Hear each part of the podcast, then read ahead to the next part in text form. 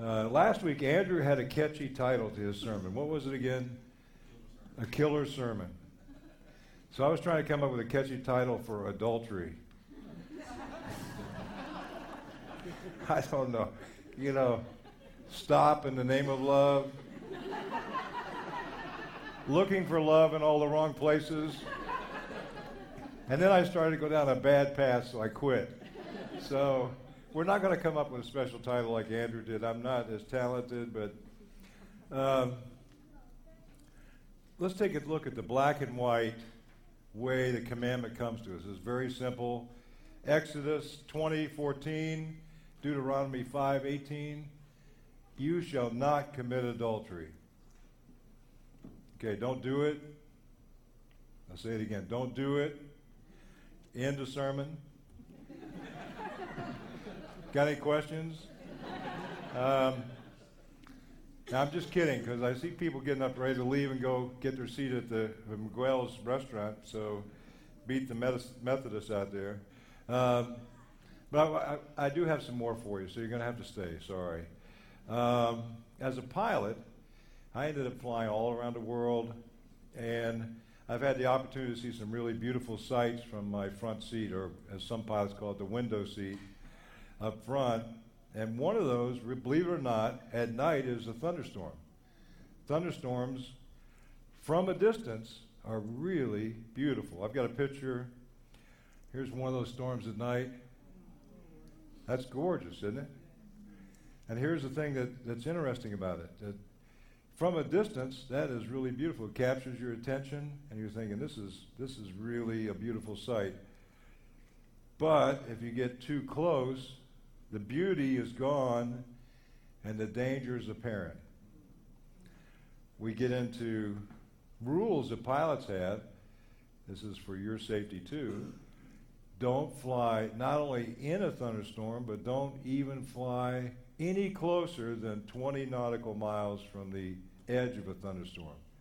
Why is that? Because it's dangerous. Because there is actually uh, hail that comes out of these thunderstorms and that it can damage your airplane. I won't go into all the damage it can do because some of you are afraid of flying already. But I will show you one picture of a Delta Airlines flight just within the last month that got too close to one of these storms, went under an area that had hail coming out, and there it is. Can you see the windows and the nose going all bent in? And so that, that tells you something that something from a distance is really beautiful like that thunderstorm at night. But if you get too close to it, it can do a lot of damage. And so today, today we're going to be talking about you know that picture that we see there that that's a good rule for me and you to stay away from those thunderstorms but we're also going to see it's a good good rule to stay away from other things too in today's discussion we're going to have. Last week we studied God's commandment on murder. This week we'll see that Scripture has a lot to say about fidelity, oaths, commitment. First and foremost, if murder is a violation of life itself, adultery is a violation of its most important and sacred human relationship, that of marriage. I found a letter. Anybody remember Dear Abby? Some of you don't even know who the heck that was. But there was a thing in the newspapers a long time ago where you would write into Abby or Ann Landers, and she would give you an answer back. And I found a letter that makes the point about adultery very clear, comes across loud and clear, and the, the letter goes like this. I'll just read it to you. How about a letter from a winner? My married lover left his wife for me. I was told that I wasn't breaking up anything. His marriage was dead long before he met me. His wife had gotten fat. I was married too, but I assured him that my marriage was also over. My husband had gotten dull and boring. So I divorced my boring husband, and he divorced his chubby wife. And we both had children, but we explained that we were both in love and when they were older, they would understand Our marriage was a dream come true. No more lying, sneaking around. At long last, we were legally husband and wife for the world to see. Our apartment was filled with modern furniture, old fashioned guilt, and plenty of doubt and mistrust. Two years later, he was meeting someone new. I told him he was a liar and a cheat. He said it took one to know one. And by the way, he had gotten a little dull and boring. And I put on a little weight, sign a winner. This is a testimony of one person who followed the wisdom of the world, thinking that the grass was greener on the other side of the street. She wrote to express a regret that many experience who have listened to the cries of the so called experts of the world today. Now, the seventh commandment helps to emphasize why God hates adultery. Because it goes against God's original design. We see here in, by the way, because it goes against God's original design. All right?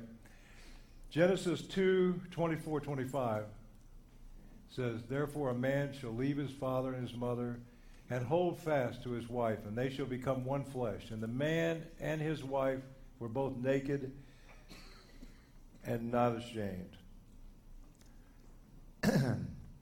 the prohibition against adultery doesn't make sense until we understand God's original design for sexual expression is within the confines of marriage. Now, today's world would say that's too limiting. You know, uh, that, that kind of makes me feel like a prisoner. I can't only have one person, but God had a design. So keep this in mind. The verses in Genesis teach us something important about God. He is not opposed to our enjoyment of sex within marriage. He designed it. God designed it and gave it to Adam and Eve. Now, remember what Adam said when God first brought the woman in? At last, the man exclaimed, this one is bone from my bone and flesh from my flesh. Now, Joey Harness, if you know Joey Harness, said his professor at the seminary, seminary said, you know, what you know what that says translated into Hebrew? Hubba hubba. Or, all right. That's a, all right, God, that was good.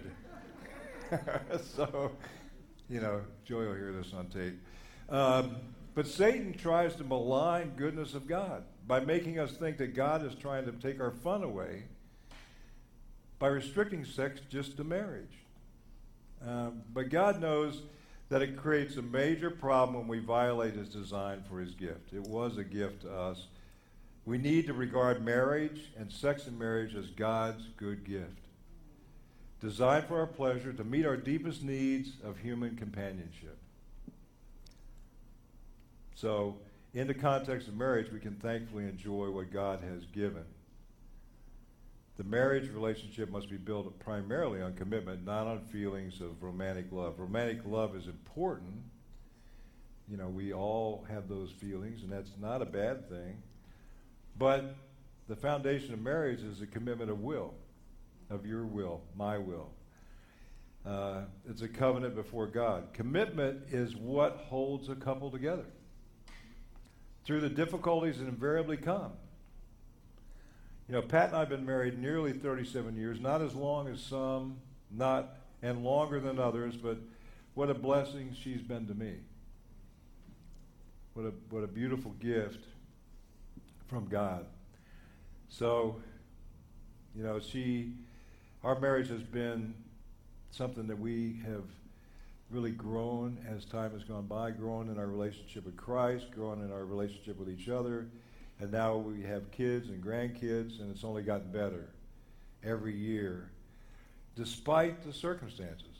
Have we had hard times? Have we had tough times? Have we had to go th- through things together? Yeah, but personally, I wouldn't. You know, she really helped me in the, those times. I know I was there for her that's a commitment that you make because you're going to go through hard times when you're married. You're going to go through difficult times. But God has has a design for you. He has a plan for you. It's not a bad plan. Together you can weather the storm. Um, all I can say about Pat is I couldn't have done it without her. All the things we've been through, uh, absolutely not. So also, we go on here and we see that God designed marriage to provide an illustration of our relationship with Him. Uh, the Bible says that God created marriage for the purpose bigger than itself. Marriage is a picture of the believer's relationship with God. Paul writes in Ephesians marriage is an earthly picture of a spiritual relationship that exists between God, the bridegroom, and the church, his bride. The consummation of marriage is referred to in the Bible as a man knowing his wife. And we can know Christ, our bridegroom, as a church, our bridegroom. Uh, the, a husband and wife are one flesh. We are one spirit with the Lord as a church. Okay? So, just as the church is subject to Christ, so the wife is subject to her husband. Just as the church love Christ loves the church, so a husband is to love his wife. Now let me tell you something important here. You can look at it as duty, but it's not duty. My relationship with my wife and my wife's relationship with me is based on love. She does things to help me, I do things to help her. I participate in marriage out of love, not out of duty. Uh, and you, you, you have to realize that this is a this is a shared thing that God designed for us to help and support one another and have those relationships within that marriage. And you need a companion. Um, of course, you know the Bible also says that if you feel those desires, if you have that lust, if you you know you need to get married. Not everyone will get married. That's okay. Uh, But anyway, just as the marital union results in children, so the union of the Lord and his church is to result in many offspring. In other words, more, more additions to our family. Uh, to God's glory, really. Someone has described marriage as God's doing with one man and one woman that which he always is trying to do within the world as a whole. That's why it's so important for you to work on developing a Christ honoring relationship with your spouse. You're working on a portrait of Christ and the church. Because why? The world is looking over your shoulder. God's glory is at stake. Sometimes we don't think about it that way. You know, I'm so focused on me that I forget about being a Christian. I'm concerned about myself and that somebody else has created my problems, and I let that overflow. And God is saying to us, you know, you're going to go through trouble together, but you need to stay focused on me. Amen. Love one another, love me. We can get through this together. Amen. So God hates adultery because it destroys marriages and families. Okay. The glorious period, picture of marital bliss in the garden is shattered what? By human sin. When the first couple sinned against God, they became separated from God. Now, now listen to me. The first thing that happened was they saw that tree they weren't supposed to touch. Don't touch that tree. You can do anything else, but don't touch that tree. Remember that one? Everybody thinks, well, Eve ate an apple and that's what created a problem. No, they were, they were obsessed. They were lusting after that fruit. They sinned long before they took the fruit off the tree. And, and by the way, Adam was standing right there. He was there. He wasn't saying anything. All right? So don't blame it on Eve. She did it. She took the apple, but Adam was right there with her. Um, so when the first couple sinned against God, they became they became separated from God. The marriage covenant, the covenant between man and a woman, is still powerful, but because of sin, it's it's a fractured version of what God originally designed, what He intended. Uh, trust is broken. Marriages are imperfect. Uh, many may fall apart. Throughout the Old Testament history, we see how marriage was damaged as a result of sin in the world. Uh, men mistreated women by betraying them, taking multiple wives. Adultery became commonplace. Uh, I, I try to think of the best way to really give you an example of this because we talked about the thunderstorm and, and how beautiful that was from a distance and what happens when you get close. There's danger there. And I thought about 2 Samuel chapter 11. There's two people in there I want to talk about David and Bathsheba. David was chosen by God to replace Saul as a young man. David, the, Goliath, slay Goliath, the giant killer. David was a king who went out to battle with his men, won many victories, was a man after God's own heart. We've heard that. So here we, here we see David. We know his reputation. Uh, we know he was a good looking guy. He was really honoring God all the time. In Psalm 57, when Saul is chasing him and he's in the cave, uh, he's honoring God. He's saying, I'm going to sing your praise in the morning, in the evening, all day long. I'm going to follow your guidance everywhere. Psalm 57. Now we see David in his palace. The army's gone out to fight the battles in the spring, and David is alone in the palace. Now, remember this isolated, alone. Be careful of that. Boredom. Be careful of that. That's a problem. Um, trusting yourself. That's a problem. So if you're isolated, you're bored, you're trusting yourself, there's, a, there's an issue there. You need to get into Word. You need to get with some, have some accountability. So David's alone. He's bored and he walks out from his bed onto the palace balcony. And he spies a woman over here bathing. Now, Eric Mason, a guy out of Philadelphia, who's a pastor in Philadelphia, black pastor in Philadelphia, he says, that was a problem. That Bathsheba created the whole problem. so, but we can't blame that on Bathsheba because she didn't know David was up there watching her. He had a viewpoint. And remember this he sees her, and all of a sudden, he can't take his eyes off of her. He wants her. Physically, wants her. So David says to his people, Who is that? And they said, That's Bathsheba. Now, catch this wife of Uriah, daughter of Elam. Uriah is a soldier who's loyal to David, out there fighting already. Elam is an advisor to David. And David and you know, it's kind of a hint. Hey, David, I know you're the king, but she's married. Now, the Is- Israelites had uh, did not like abortion any better than anybody else, but but it happened. Somebody was trying to throw a hint to the king, say, "Don't do this. This is not right." But the king didn't take it. Something was in his heart that he couldn't get rid of, that he, he was allowing to control his actions and he said, Go get her. And they went down and got her. And it says in the Bible, he laid with her, which means he slept with her, he had sex with her. Uh, and he just went ahead. You know, where was it David that was saying in Psalm 57, Oh God, I sing your praises morning, noon, and night. I follow your guidance all the time. Where was that David? We, we have a heart that can lead us astray.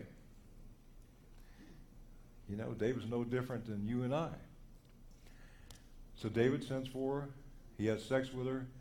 Lo and behold, what happens not too much longer, too much time passes by. Bathsheba contacts David, sends word to him, and says, I'm pregnant. So now David, instead of confessing his sin, instead of going to the Lord, instead of owning up he starts to think of a plan to cover up. This is the next step in the problem. I'm getting closer to that thunderstorm. You know, I've already got in too close already. I'm damaged. Now I'm going in further. And so now David says, Send me Uriah. Bring him back in the front. I want to talk to him. So Uriah, the husband of Bathsheba, comes back, and what happens? David talks to him. How's it going? Everything going okay? Uriah says, Yes, sir. Everything's going okay because he is talking to the king. And David said, Well, you know, how's Joab? Joab was a general that was out there. He's fine. Um, and so David says, Well, fine, just spend some time with your family, and then you can go back tomorrow. Well, Uriah is thinking, My fellow soldiers are back there fighting this battle. I'm not going to go spend time with my wife because that would be dishonoring to them. So he sleeps on the palace steps. David is up there watching this and he sees, oh no, this guy's not going home. My plan is not going to work to cover up what I did. Remember, this is all about me. All about me. Protecting my honor. Hiding from God. God sees all this. So he calls Uriah in the next night. He goes, Come on in and have dinner with me, and here's some wine. And had, Uriah has dinner, gets Uriah drunk, figures I get him drunk. He goes back home. He has sex with his wife. I'm free and clear. So the, the point is another cover up, another way to hide from your sin, another way to keep your reputation. Um, you know, you know you did wrong, but now you're trying to cover it up. So Uriah, after drinking, does not go back to his wife again. Again, he honors the men that he knows are back there fighting, does not go back to his wife. So now David takes another step. This step is murder. This step is where David writes out orders to Joab that says, when Uriah comes back, I want you to put him up in the front, and I want you to withdraw the troops back from him and, and let him get killed, basically. Report back to me when that's, when that's done. So who carries the orders to Joab? Uriah didn't know what was in the orders. He carries his own death sentence from David to Joab. Now think about this. Think about David. What in the world is going on here? And this is why God warns us about these things because he knows one step leads to another step. It is not something that you can just, you can't, we'll talk about it more, but it's not a good thing. So Uriah gets killed, David gets a report. Now, everything's okay now, right? No, it's not. And in chapter 12 of 2 Samuel, the Lord sends Nathan. Now, everybody should have a Nathan. Have you ever heard this? Everybody should have a Nathan in, in their life. Why? Because Nathan speaks truth to power. David is a king. Everybody's not going to say what they really think or what's really happening to David. You might have friends that speak truth to you. That's great, particularly if they're Christian friends. That's important in our lives. We need accountability. Nathan comes into David and he tells him a story. He says, Look, there's a guy that has a herd of sheep, and he's very rich, and he's got lots of them. They fill up his land. Next door to him is somebody that's very poor, and he has one small lamb. And this lamb he feeds from his own food and lets him drink from his cup and sleeps with this lamb, this baby. And uh, so what happens is the rich guy that has all the other lambs, he has friends come in. And he wants to entertain them. And so he decides, I'm not going to use my lambs. I'll just reach over the fence and get this guy's one lamb and cook that for dinner for my friends. Well, at that point in the story that Nathan's telling David, David stops him and says, Wait a minute, who is this guy? I want to know who he is because I want to punish him, basically. And Nathan said, That guy is you, David. That man is you. David's sin reaped the consequences for his family and his country. We'll talk more about it in a, in a little bit, but I want you to just have that picture, that thunderstorm that you get too close to. That lust in your eyes would lead you down this path to slaughter. You think you think it's you can handle it. You can't handle it. So, God hates adultery because it damages a picture of the gospel. You with me? Am I going too fast? All right. So, you may wonder what God's law about it, you know, what does God's law have to do with adultery and the gospel? What, what's the connection? So we look at Galatians 3:24. And Galatians 3:24 says, "So then the law was our guardian until Christ came in order that we might be justified by faith." Now remember here it's talking about all the law, the 10 commandments basically. It's saying what? That that kind of reminded me of what God wants until Christ comes and can, you know, I'm just going to, it's going to be a mirror held up to me. The law is a mirror held up to me. But the only way I can be redeemed is by Christ coming. It says if I fulfill every part of the law, that I can be saved, but you cannot fulfill every part of the law. And we'll talk about that in a minute. But if we apply this verse right here about the law in general to a specific law against adultery, we see that this command, like a guardian, was meant to protect marriage. It protects the design of what God established from the beginning. The law also protected marriage as a picture of the gospel. Marriage is connected to Christ in that it paints a picture of our relationship with God. So let's look at Matthew 19, verses 5 and 6. Now, in Matthew 19, Jesus reaffirmed the Old Testament vision of man leaving his family and become one flesh with his wife.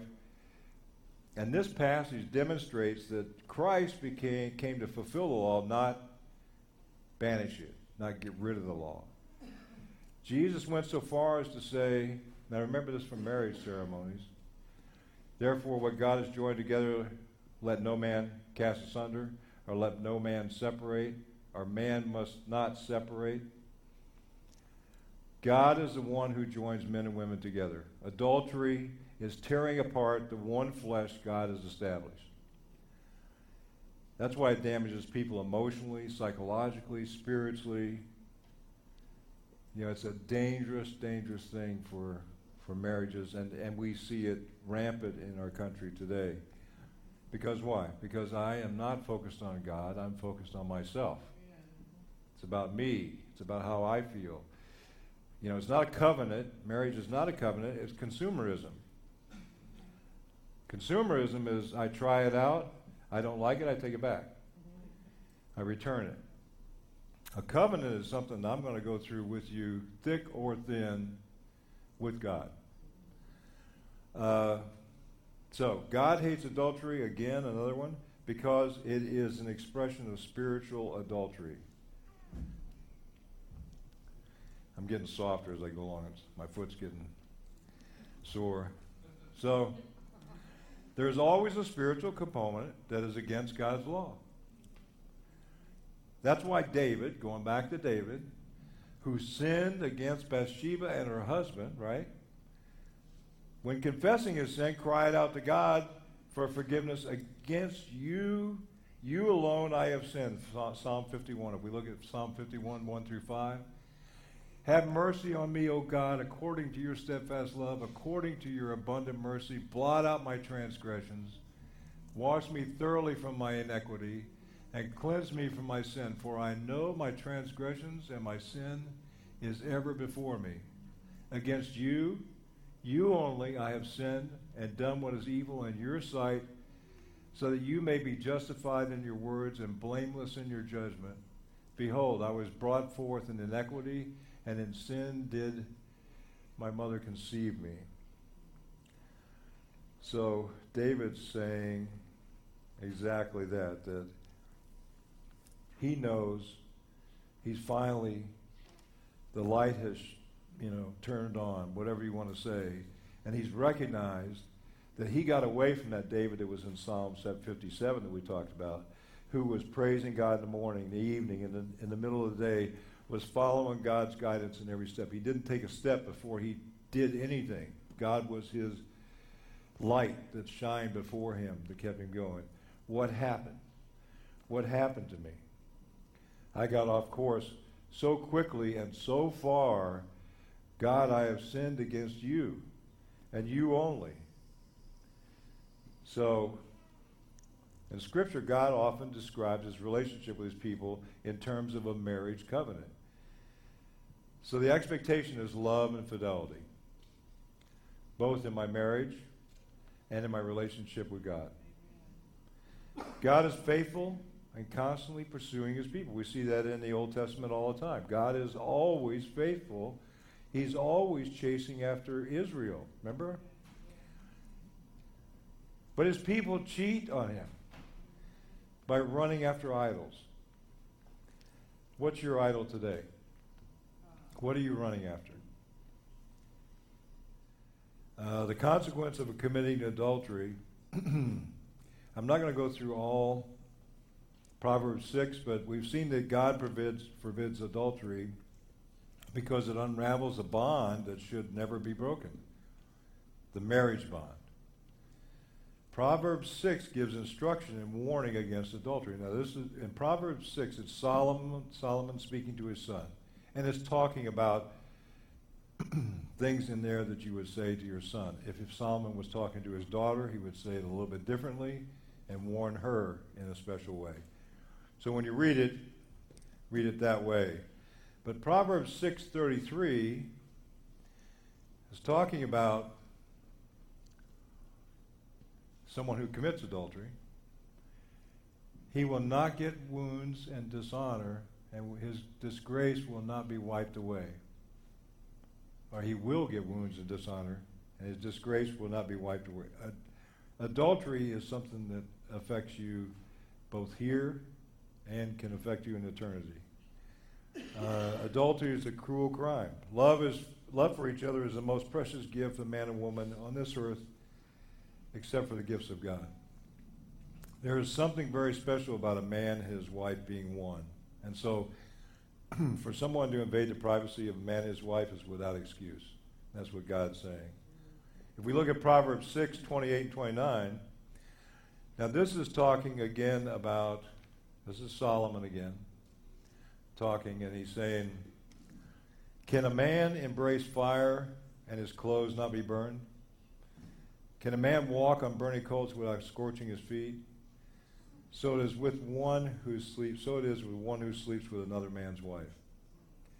No one who touches her will be go unpunished.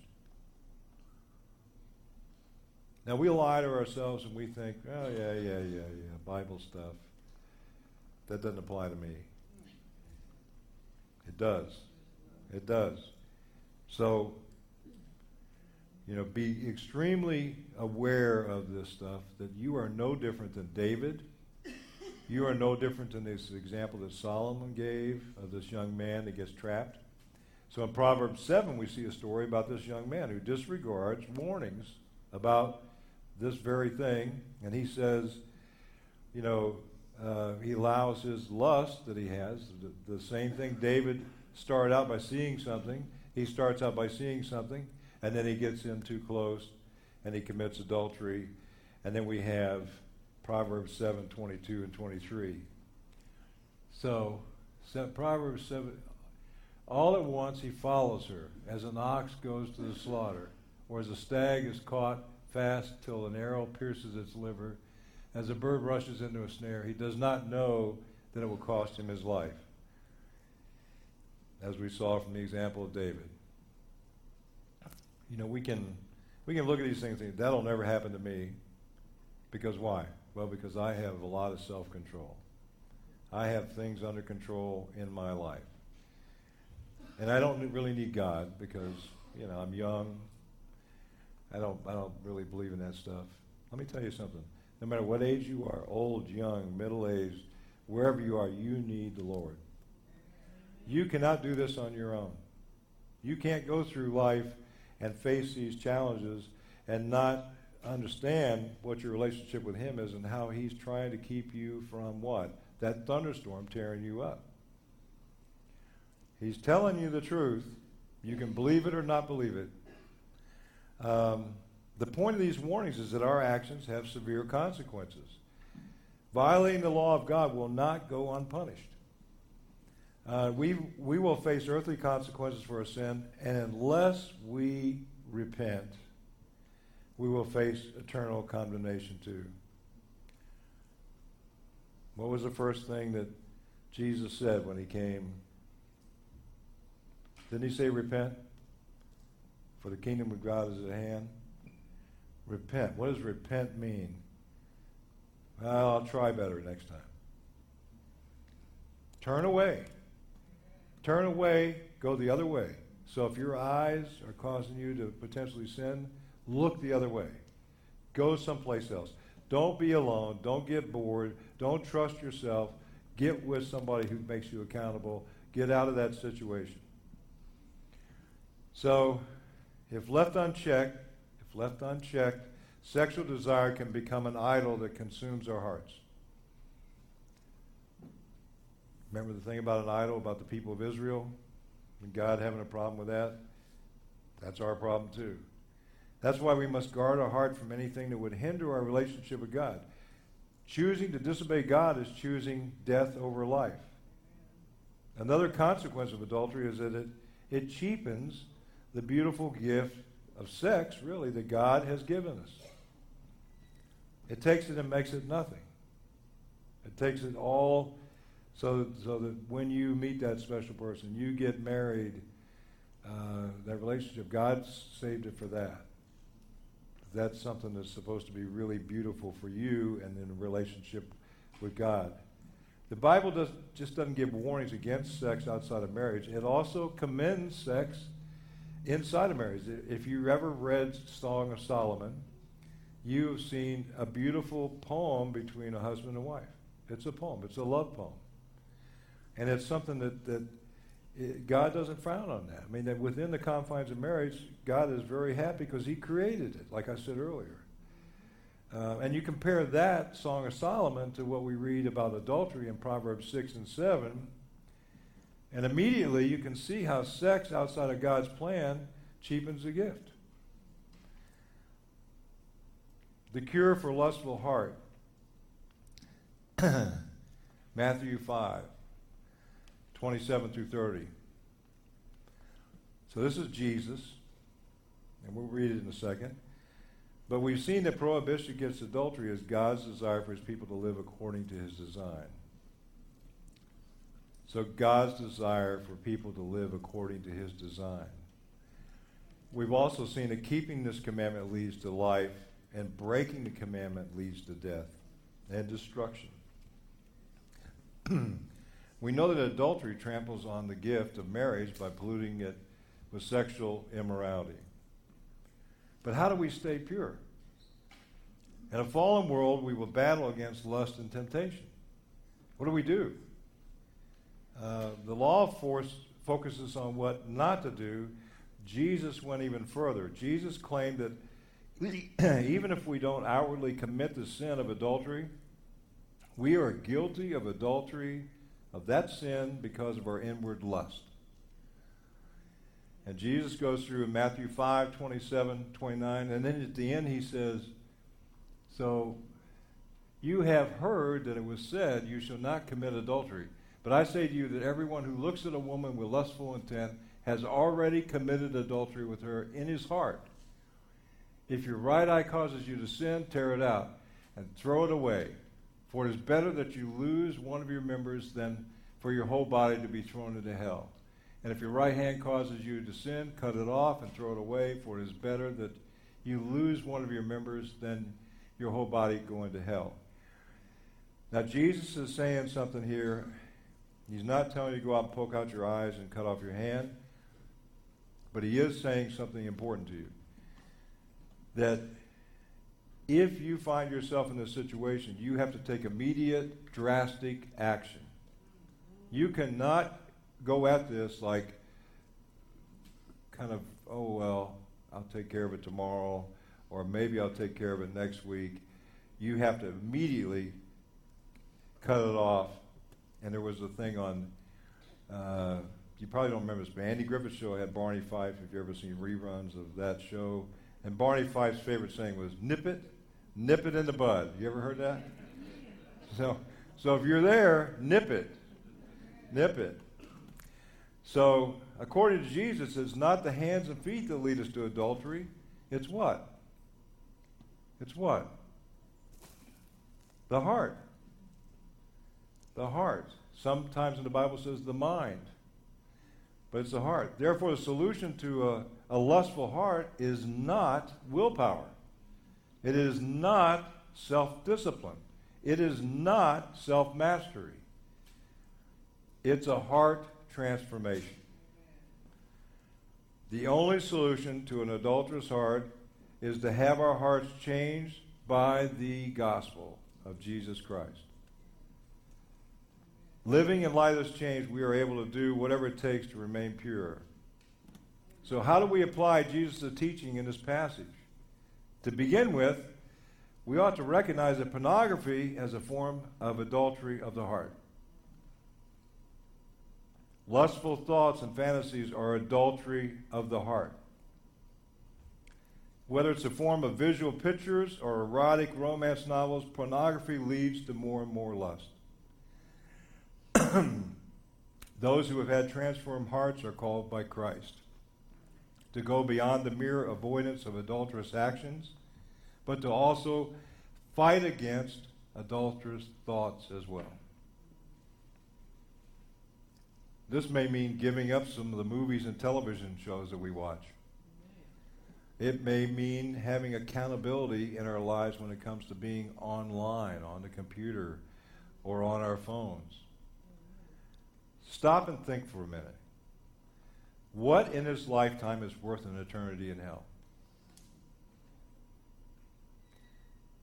1 Corinthians 6:18 it says this. Flee from sexual immorality. Every other sin a person commits is outside the body, but the sexually immoral person sins against his own body. The scriptures are clear that the pleasures of sin Sexual sin lasts for a moment. But eternity without Christ is suffering that will not end. And the harsh words of Jesus that we just read are for our good, meant to shake us out of our slumber, out of our sleep. A lot of times we go through life in a fog. Occasionally, God's able to get through that fog and wake us up. And He's trying to do that now.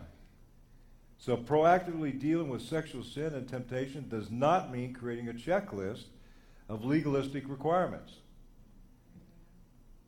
It means our pursuit of pleasure in God is greater than our pursuit of pleasure in the world. So take a good look at your life and take a good look at your heart. If you're addicted to internet pornography, get some accountability. If you're committing adultery within your own heart, seek God's grace and repentance in your life.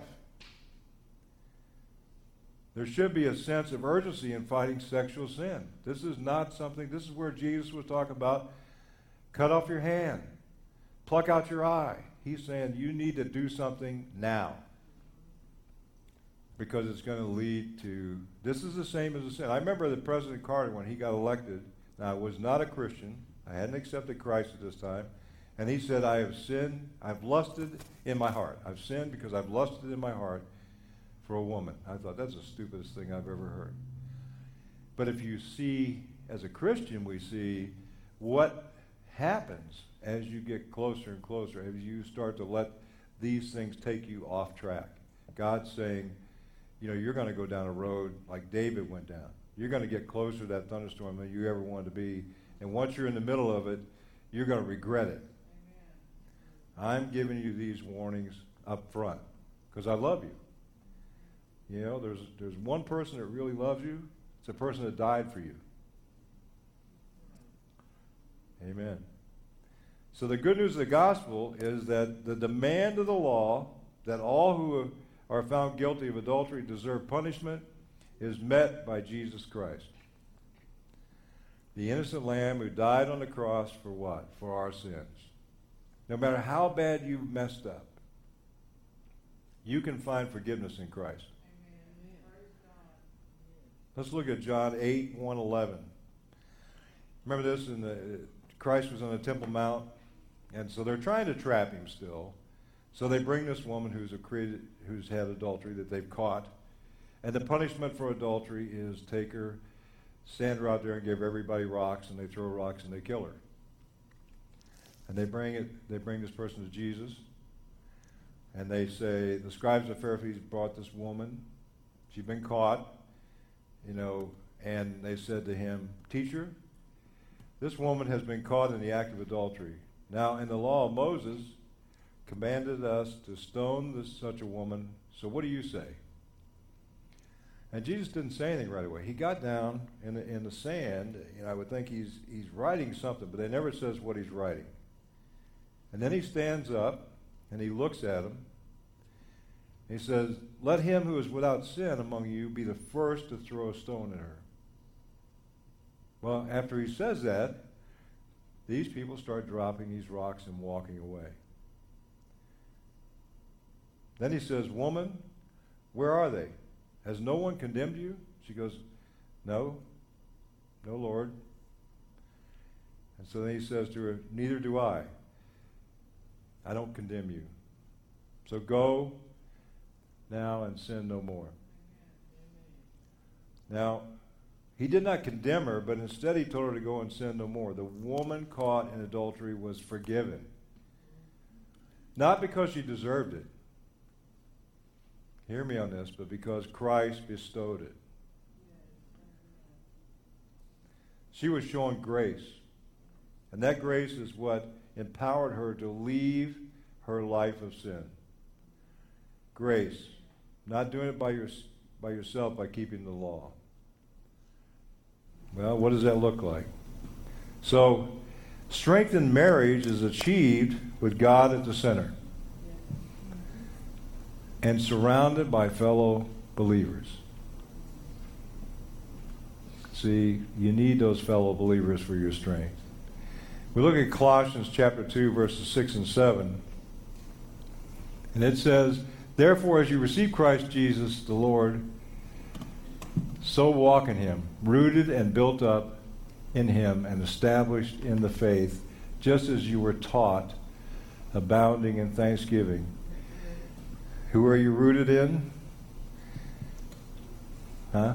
Being firmly rooted and now being built up in Him and established in your faith.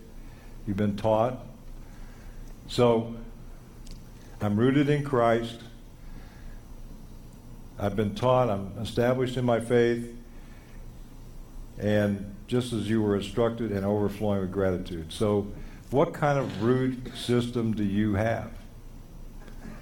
What kind of root system do you have? I started thinking about this and I thought, what is a good example for a great root system, an example of our root system with Christ and with each other? What is an example? Why does that help me? What, what's the point of having this relationship with you and with Christ? Because Christ strengthens me, right? My relationship with you, if it's honest, helps me stay straight and strong in my relationship with Him. Same for you. And so I looked at I looked at the sequoia tree, the redwoods that are in California. And the redwoods that are in California, I've got a picture of one here. This one is named General Sherman, I believe, 275 feet high, about 2,500 years old, has withstood fires, floods, hail, winds, anything that could be thrown at, cold, hot. Uh, and you say, wow, that must have a really deep root system. Guess what? The root system is only six to ten feet deep. For a tree that stands 300 feet high, that's been around as straight as an arrow, has been around for 2,500 years. 2,500 years. And you think, what, six to ten feet is not much root system, but here's, this, here's the key that these roots first of all, cover a lot of area, and they're intertwined. So trees, you don't see one, you see two. You don't see one by itself, you see two. You see more. Those roots are all intertwined. not only do they are they standing strong together to keep that tree straight and tall for 2,500 years, but they share nutrients. Now think about how that applies to us. We share strength with each other with Christ. And we share when we disciple one another to keep ourselves strong. That's our nutrients. Being in the Word, being in Him. This is really important. So, that tree is an example that we can look at and say that strength comes from all those things being joined together. Straight, tall, 2,500 years, 300 feet high, 500 tons of strength. Whether it's the oldest living thing and the biggest living thing on the planet. So I want to say to you, when we think about ourselves, you know, we, and it says also in this about redwoods, only redwoods have the strength and ability to support other redwoods. Just apply that to us. So, in conclusion, because we got to get out of here, there's a missional aspect to keeping the seventh commandment do not commit adultery. Our purity showcases our identity as God's missional people who live for his glory. The church is supposed to be different from the world. Jesus said in Matthew 5 that we are to be the light of the world.